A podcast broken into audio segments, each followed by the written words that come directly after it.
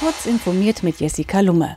Manager, Musikverlage und Anwälte von erfolgreichen Musikstars wie Helene Fischer, Westernhagen und Co. haben eine Initiative gestartet, um die über Audio-Streaming erzielten Einnahmen gerechter zu verteilen.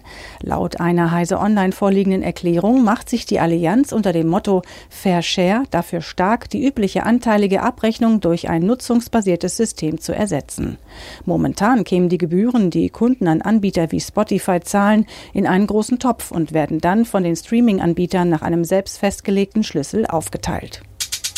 Wer die Unternehmenswebseite administriert, kennt das Problem. Knapp 2/3 aller Zugriffe erfolgt nicht durch menschliche Nutzer, sondern durch automatisierte Systeme. Sie allein stellen jedoch noch keine Bedrohung dar, wie Tobias von Dewitz in der aktuellen iX2 2020 erklärt, denn auch viele erwünschte Dienste verwenden Bots. Doch für 20-30% des Traffics gilt, er hat negative Auswirkungen auf die Webseite. Es handelt sich um die sogenannten Bad Bots.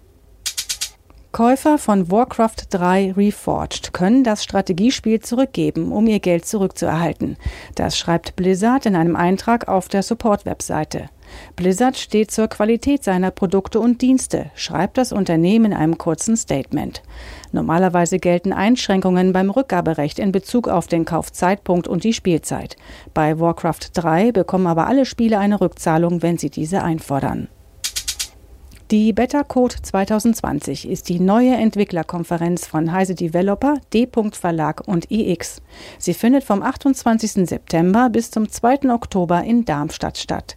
In über 100 Sessions und Workshops soll die Veranstaltung ihren Teilnehmern einen Querschnitt zu den wichtigsten Entwicklungen bei Programmierparadigmen, Programmiersprachen und Tools sowie zu den kulturellen Verschiebungen in den IT-Abteilungen bieten. Die Besucher sollen einerseits einen pragmatischen Einblick in die zeitgemäße Softwareentwicklung und andererseits Raum für Inspiration und Kreativität abseits ihres Projektalltags bekommen. Diese und weitere aktuelle Nachrichten finden Sie ausführlich auf heise.de.